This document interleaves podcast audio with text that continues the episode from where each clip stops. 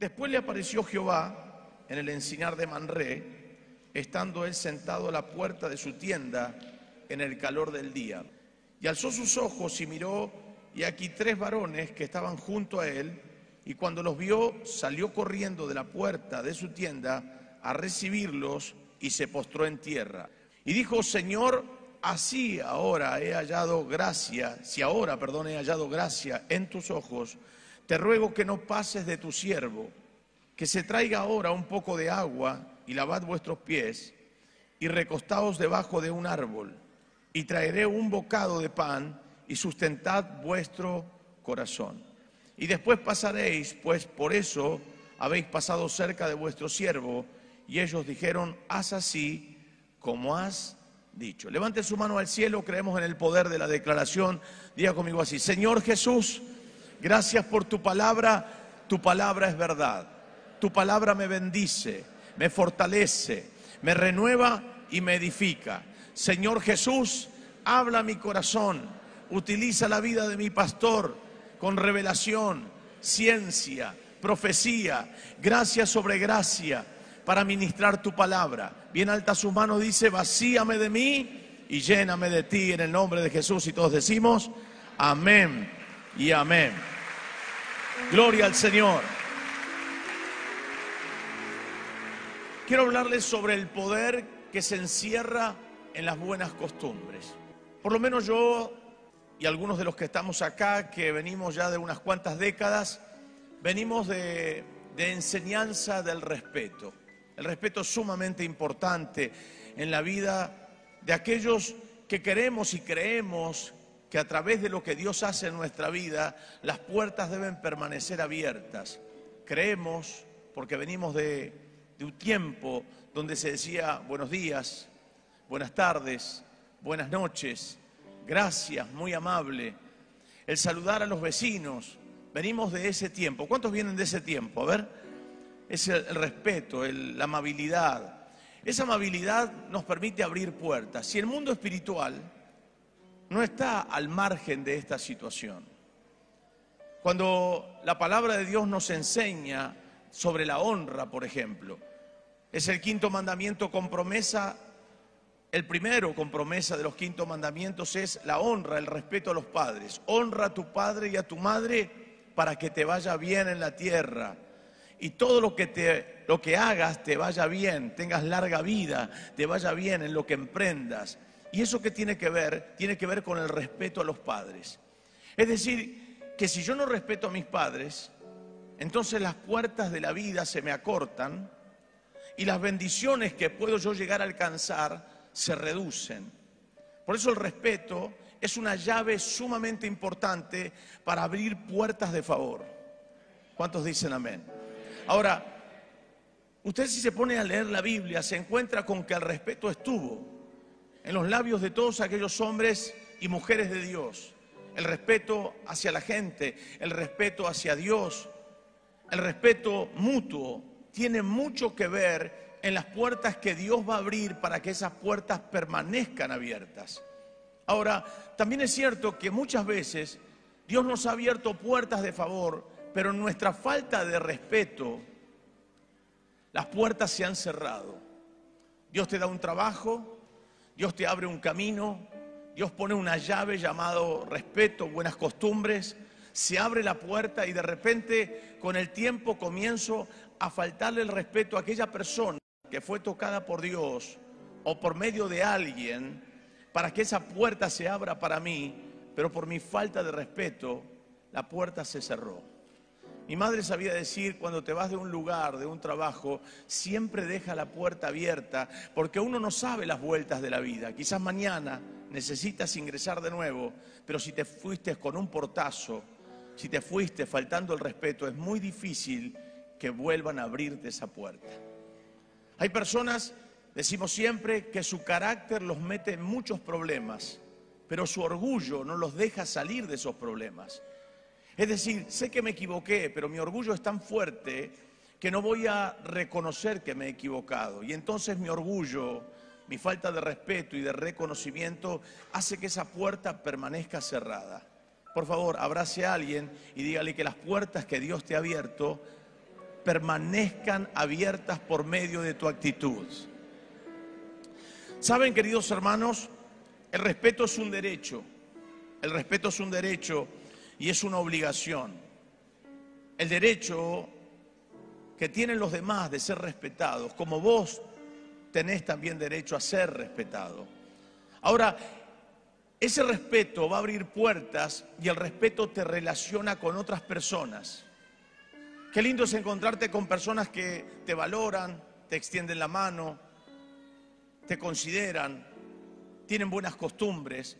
Porque si uno se pone a pensar, cada uno de los que estamos aquí, la persona que está a tu lado, no solamente es una persona, es una puerta, es una conexión divina. Es decir, que a través de esa vida pueden haber posibilidades para tu persona y para tu familia. Por eso nunca desvalorices a la persona que tenés al lado a pesar de la cara. Porque esa persona puede ser sumamente importante para vos.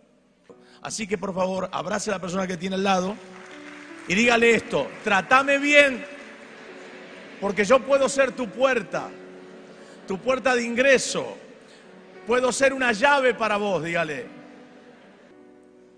¿Quiere andar bien con la novia? Primero llegue a la suegra. La suegra es la puerta. Gloria al Señor. Así que hay muchas puertas, hay puertas muy diferentes. Medio punto, ¿no? Una puerta doble.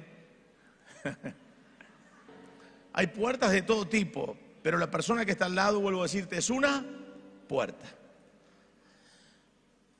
Si tratas de manera irrespetuosa a alguien, seguramente esa puerta puede cerrarse. Y muchas veces si cerramos una puerta, hay puertas que se conectan con otras. ¿Me escuchó? Por ejemplo, usted para entrar a una casa entra por la puerta principal, pero si usted quiere pasar al baño, tiene que pasar por otra puerta. Si lo invitan a comer, tiene que pasar por otra puerta, por otra abertura. Entonces hay puertas que se abren que te conectan con otras. Por eso hay que tener cuidado, porque cuando vos estás bien y utilizás el poder de los buenos modales, del respeto, esas puertas se van conectando entre sí porque ellas comienzan a hablar de ti. Ahora, el mundo espiritual no escapa de esas buenas costumbres, tampoco escapa del respeto que es sumamente apreciado dentro de la escritura. Y yo quiero arrancar con este pasaje desde el versículo 1 porque dice la palabra de Dios que le apareció Jehová a Abraham. Acompáñeme capítulo 18, versículo 1. Después le apareció Jehová en el encinar de Manré. En primer lugar, quiero decirles que cuando Dios se aparece, cuando Dios se revela una vida, es sumamente importante que usted debe saber que cuando Dios se hace sentir o te habla por la palabra, usted tiene que tener la capacidad de entender que algo está a punto de ocurrir en su vida.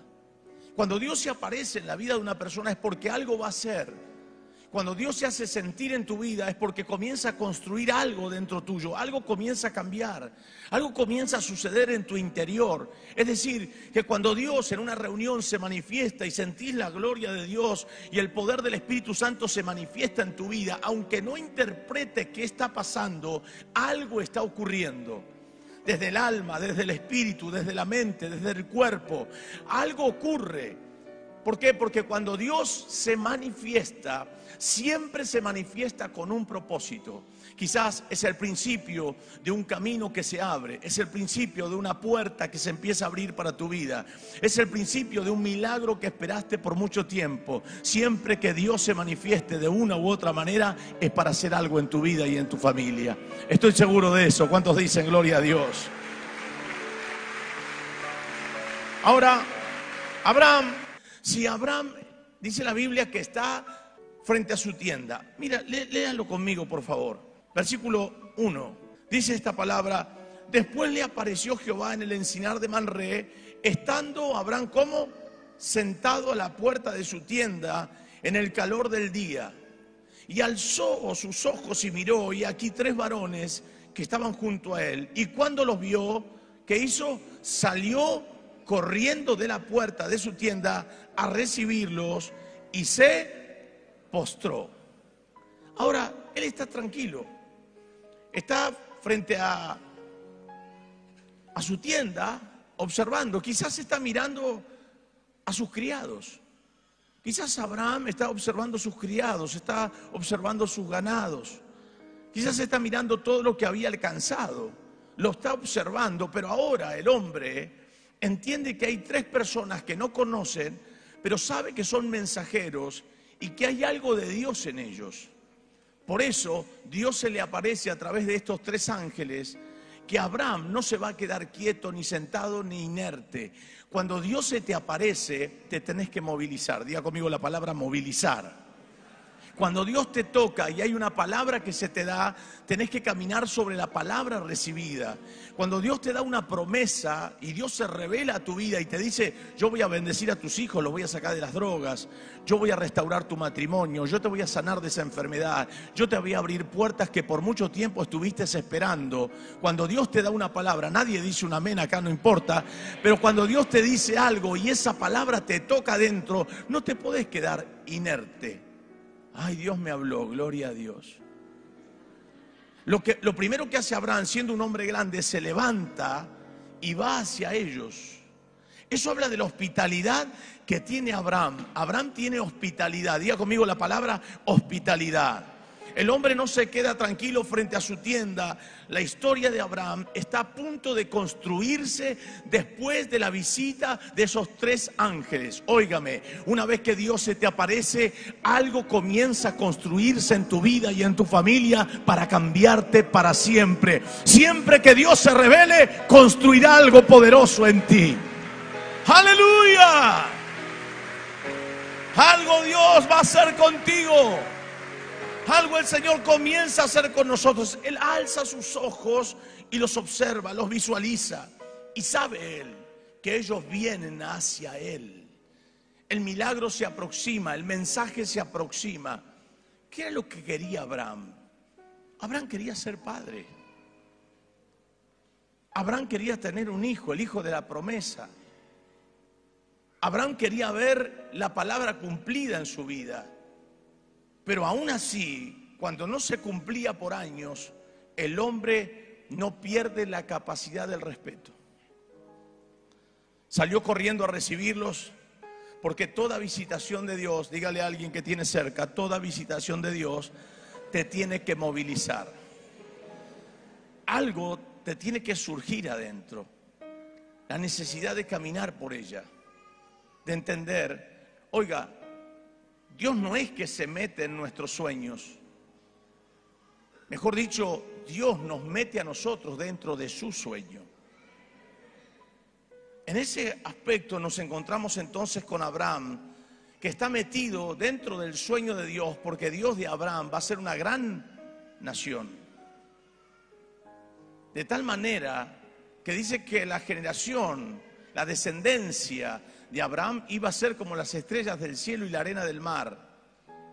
Ahora, el deseo de Abraham es ser padre, pero el propósito de Dios es que desde Abraham sean benditas todas las naciones de la tierra. Así que se conjuga el deseo de un hombre con el sueño de Dios. Tu deseo, si es el sueño de Dios, aunque pareciera imposible que ocurra, te puedo asegurar que será posible porque Dios está en el asunto. Aleluya. Gloria a Dios. Ahora, Abraham no pierde el respeto porque hay personas que cuando comienza a pasar el tiempo terminan siendo irrespetuosos. Me cansé de respetar a todo el mundo. Me cansé de que me pisen la cabeza.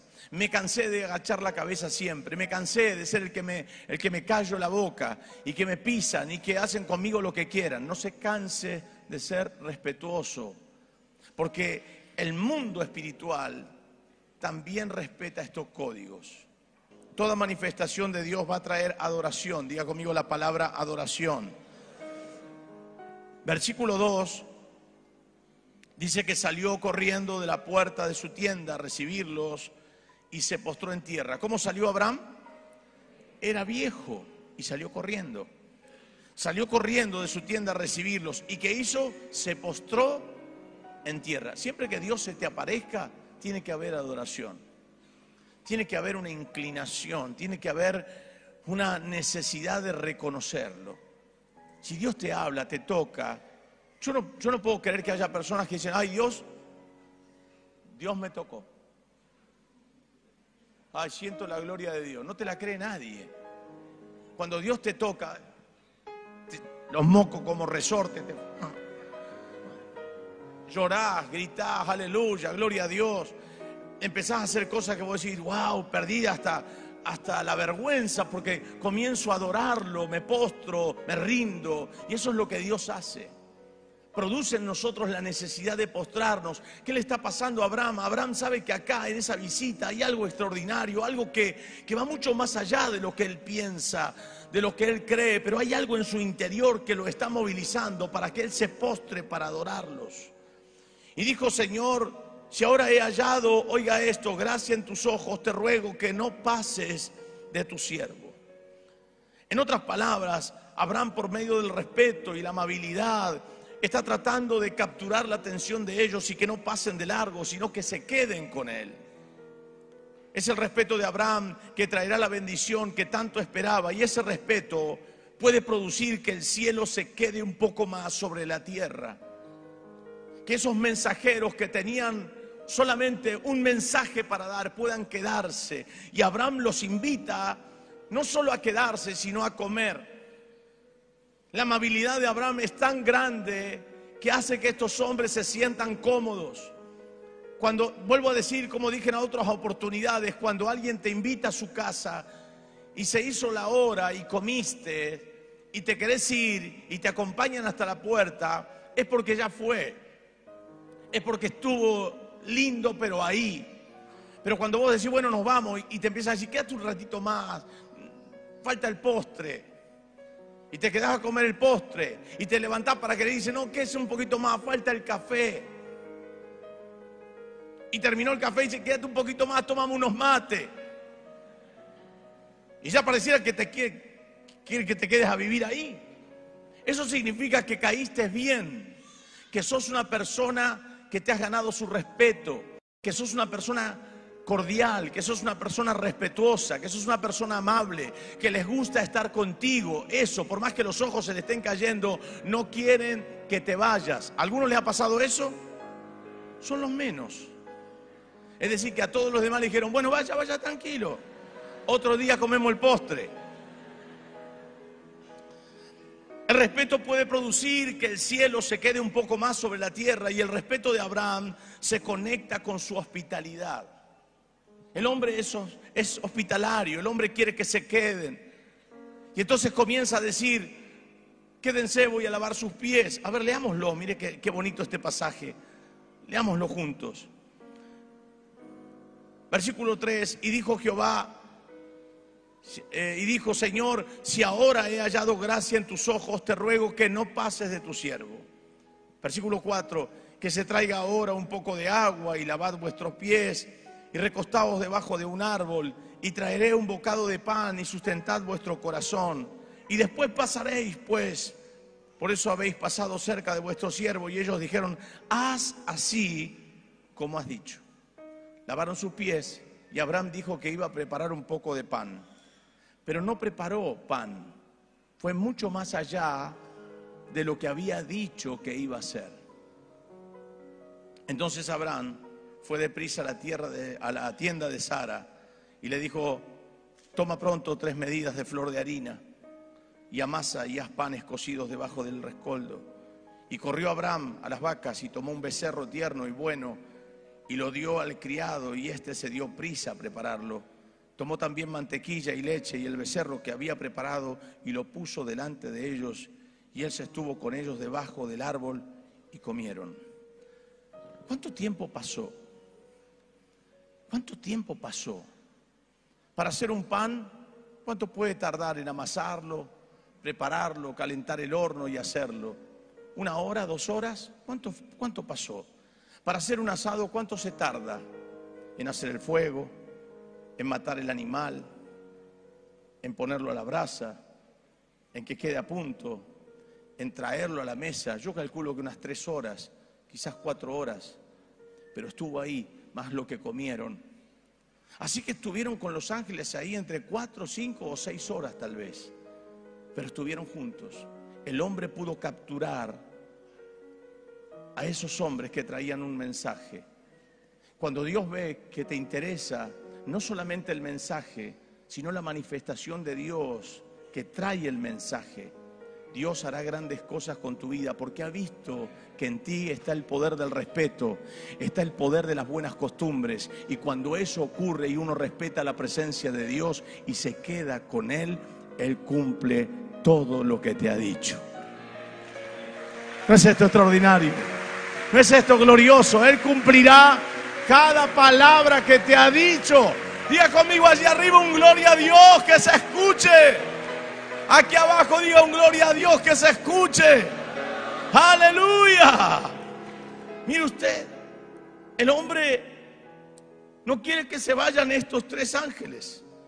Está ahí pendiente de lo que va a ocurrir. Ese respeto de Abraham, su hospitalidad que lo conecta con su generosidad también. Porque al fin y al cabo es un hombre generoso. ¿Cuántos son generosos? Algunos se hacen los osos. Generosidad lo que va a hacer es darle. Oiga, el cielo, el cielo no necesita de la generosidad de Abraham, pero el cielo lo recibe, porque la palabra de Dios en el libro de Deuteronomio dice, y Jehová abrirá su buen tesoro, en el capítulo 28, su buen tesoro, el cielo. Es decir, que el cielo es un tesoro donde hace que la tierra sea fructífera y bendecida.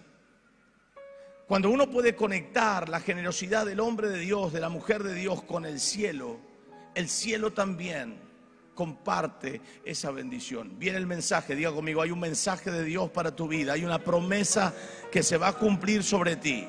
Aunque el cielo es el gran tesoro de todas las cosas, el cielo también reconoce y recibe la generosidad de Abraham.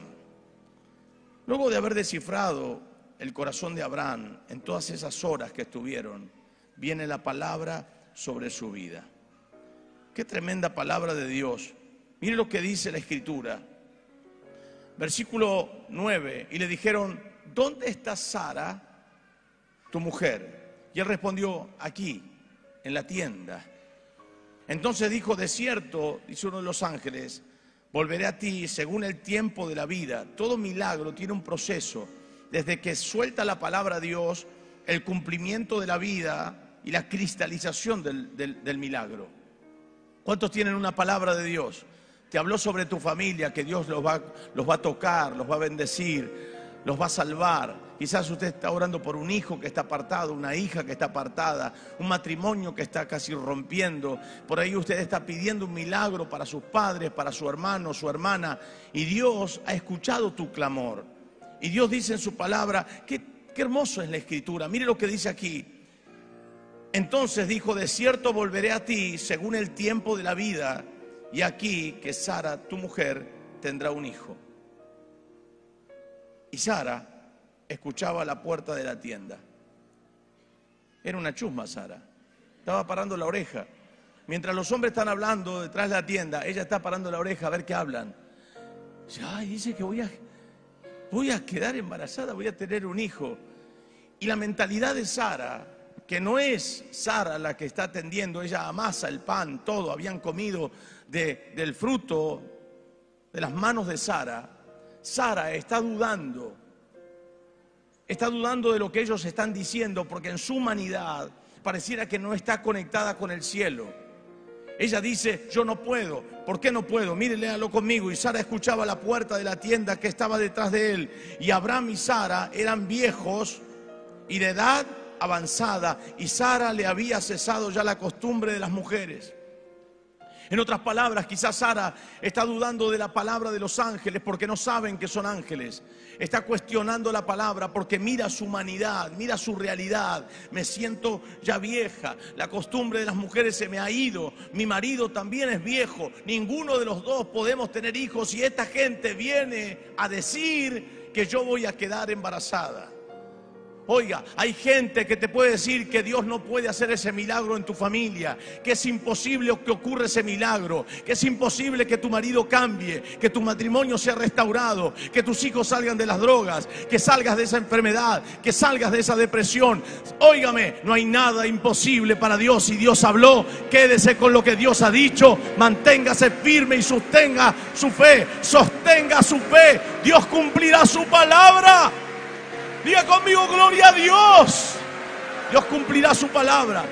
Aunque el mundo diga que no, aunque los hombres digan que no, cuando Dios dice sí, siempre permanece lo que Dios ha dicho. Si le gustó esa palabra, puede aplaudirla. Aunque los hombres digan que no, lo que Dios le dijo debe permanecer. Aleluya. Se rió Sara, se rió pues Sara entre sí diciendo, después que he envejecido, tendré deleite. Siendo también mi Señor ya viejo. Pero la palabra, como dije en otra oportunidad, la palabra nos fertiliza, la palabra nos vigoriza. Oiga, la palabra nos prepara para el milagro. La palabra nos introduce en un cuadro de milagros. Y como dije, Toda palabra de Dios nos debe movilizar, toda visitación del Espíritu Santo nos moviliza para que el propósito se cumpla. Cuando nos encontramos con Salomón, Salomón está tomando un reino enorme. Es impresionante el reino que está tomando Salomón. Oiga, Saúl tenía un reino y cuando David lo toma, lo hace diez veces más grande del reino que tomó el rey Saúl, David lo hizo diez veces más grande. Y ese reino, diez veces más grande, lo pone bajo el mando de su hijo Salomón. Salomón está durmiendo y Dios se le aparece en sueño. Usted sabe, aquel que ha leído la Biblia, sabe que Dios dice, ¿qué quieres? ¿Qué deseas? Y en el sueño él dice, yo quiero sabiduría para poder gobernar a este pueblo que es numeroso.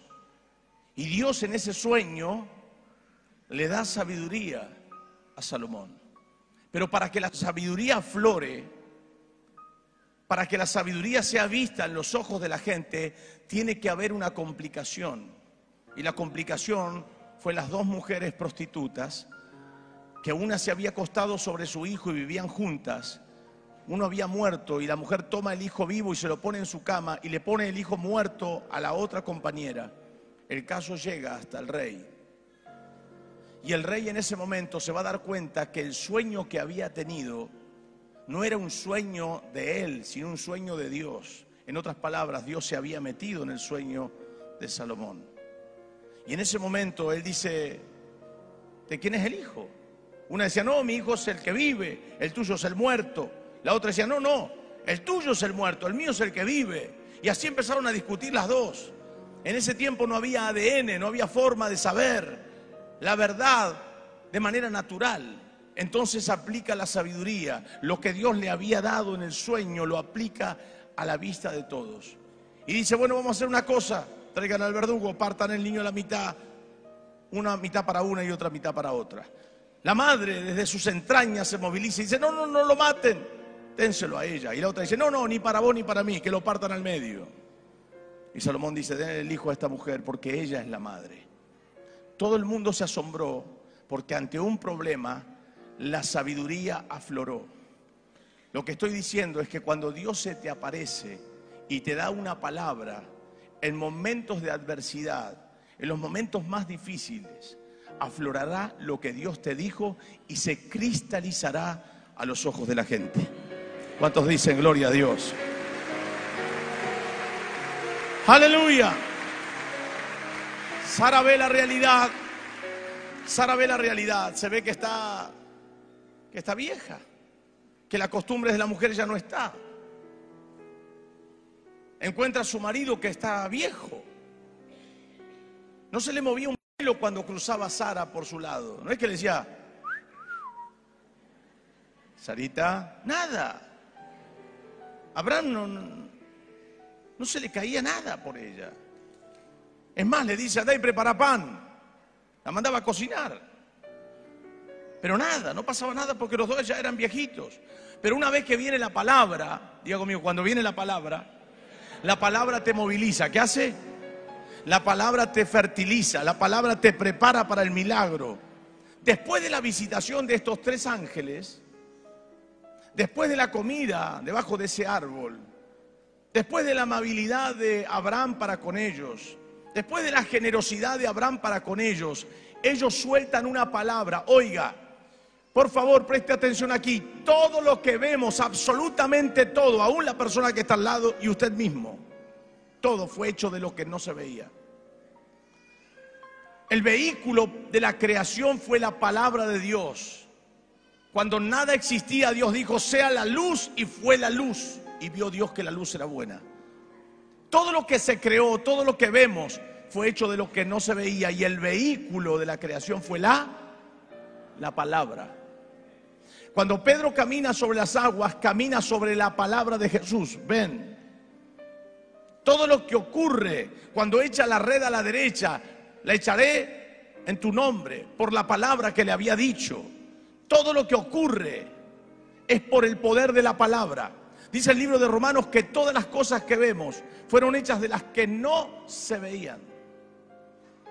El vehículo fue entonces la palabra, el poder de la palabra. Lo que están soltando esos ángeles después del poder, del respeto, de las buenas costumbres, esos hombres están soltando una palabra de vida. Lo que te digo a ti en esta noche es que suelto una palabra de vida sobre tu vida, sobre tu familia, sobre tus seres amados, sobre tu trabajo, sobre tu cuerpo, sobre tu salud. Y digo que te irá bien porque el poder de la palabra construye, edifica, sana, liberta, bendice. Aleluya. Bendito sea el nombre de Jesús. Es la palabra de Dios en la palabra de Dios.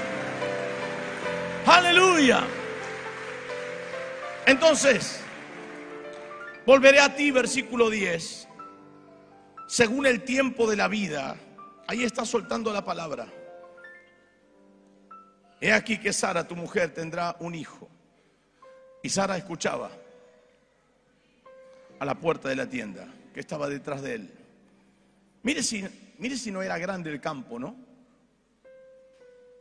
Mire si no era grande, porque no era que Abraham vivía en un monoambiente, era dueño de mucha tierra, pero Sara estaba ahí.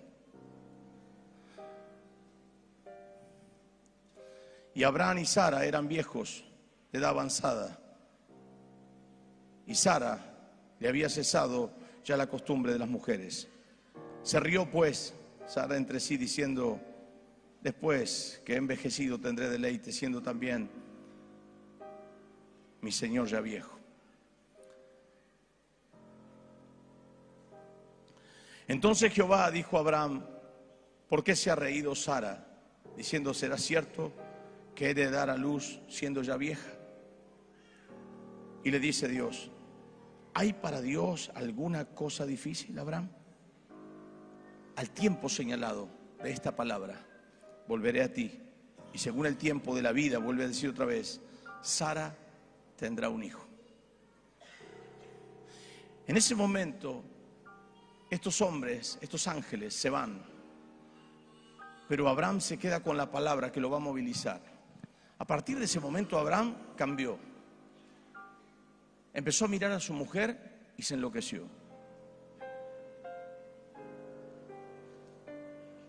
Vení para la tienda, Sara quiero charlar con vos.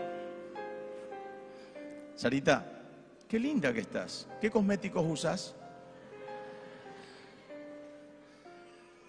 Y seguramente Sara habrá dicho, ¿qué le pasó al viejo? Pero algo comenzó a construirse en ella también. Porque una palabra construye el ambiente, construye el esquema para que todo lo que Dios te ha dicho se cumpla. Abraham le tenía que venir el deseo por su esposa. Y en su esposa tenía que haber deseo para con su esposo. El cuerpo fue reconstruido por el poder de la palabra. Su matriz fue reconstruida por el poder de la palabra, por la promesa. Oiga, hay una palabra que Dios te dijo a ti sobre tu hijo y por ahí lo estás viendo en las drogas, lo estás viendo en la esquina y lloras por las noches. Yo estoy seguro que por la palabra que Dios te dio a ti, a ti o a cualquiera de los que están acá, aún alguien se parará en esa esquina y le hablará de Dios.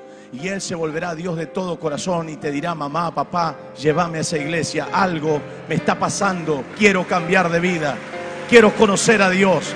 Es la palabra que recibiste que está generando el espacio para que eso ocurra, para gloria de su nombre.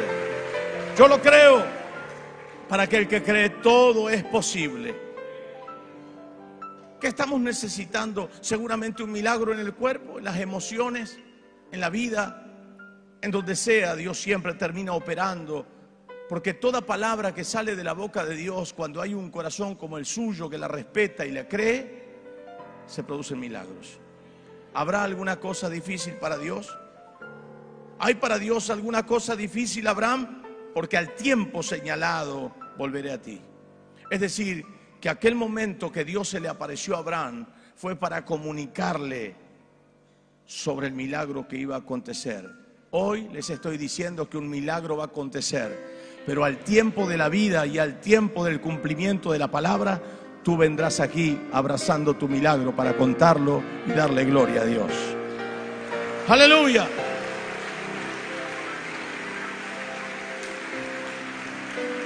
Bendito sea el nombre de Jesús.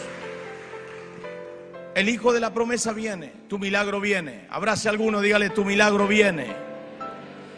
No hay imposibles para Dios. Dígalo, no hay imposibles para Dios. No mire sus limitaciones porque no es por su capacidad. Usted no vaya a creer que es usted. No, no, es Dios. ¿Sabe cuál es la clave? Es que usted ha caído en gracia delante de Dios. Es que usted al respetarlo a Dios, usted está movilizando la mano del Señor en favor de su vida. ¿No es esto extraordinario? Por eso cuando Dios se manifiesta a ti, gozate, alegrate. Algo está haciendo Dios en tu vida. Algo está sucediendo en tu familia algo está ocurriendo porque yo sé que cuando Dios te toca, Dios no te toca por tocarte, Dios no te hace sentir su presencia por hacerte sentir su presencia simplemente. Dios cuando se manifiesta es porque comienza a construir algo dentro tuyo o en derredor tuyo. Esa visita marcó para siempre a Abraham. Yo estoy seguro que de esa visita no se olvidó nunca más. Hasta el día de hoy seguimos hablando de aquella visita que trajo el anuncio que el milagro estaba viniendo en camino. El mismo anuncio te digo a ti, tu milagro está en camino, está llegando a tu casa, viene a abrazar a tu familia. Aleluya. Ya conmigo, gloria a Dios. Mire, hay puertas que se van a abrir, hay puertas de favor. En tiempos de necesidad, Dios siempre bendice a su pueblo. ¿Me escuchó? No tenga temor. Hay gente que está atemorizada. ¿Qué voy a hacer? ¿Cómo voy a hacer? ¿Cómo voy a enfrentar la vida? ¿Qué voy a hacer en estos tiempos difíciles? Dios no te va a dejar. Dios no te deja. Dios no te abandona. Caerán a tu lado mil, diez mil a tu diestra, mas a ti no llegará. ¿Me escuchó? Dios va a estar contigo, firme, a tu lado. Y de una u otra manera vas a ver la mano poderosa de Dios sobre tu vida. Ahora, no cierre puertas. Porque las personas que nos rodean, como dije al principio, son puertas. Si usted trata mal a esa persona, quizás detrás de esa persona, a pesar de la cara, hay otras puertas que están por abrirse. Porque por ahí usted me puede decir, por ejemplo, por ahí usted es albañil. Y me viene y me dice, ¿sabe que yo soy albañil, pastor? Ah, no me diga. Sí, sí, soy plomería, algo de gas, algo, algo de electricidad. Bueno, ahora estoy sin laburo. Y de repente me encuentro con mi amigo y me dice, ¿vos sabés que estoy buscando un albañil? No, sí, mira, casualmente hablé con un hermano que hace plomerías, esto, te lo presento. Es decir, yo fui un nexo, fui una puerta. Por ahí yo no sé nada de albañilería y no lo necesito ahora, pero lo puedo conectar con alguien que sí lo necesita. ¿Se da cuenta? Ahora si usted me dice, ah, sí soy albañil, pero yo los mato a todas. Yo les rompo la cabeza, les cobro. No, qué bueno, le digo yo, qué bueno. ¿Tiene trabajo? No, pero cuando hago un laburo vivo todo el año. Todo lo que Dios le dé a usted, se lo va a dar por medio de puertas llamado la persona que está al lado tuyo, el que está atrás y el que esté adelante. Pero cuando esa puerta se abra, respétela, valórela, use las buenas costumbres, porque esa puerta que Dios te abre, llamado tú, traerá otra y esa otra traerá otra y Dios te bendecirá en tiempos de dificultad. ¿Cuántos dicen gloria a Dios?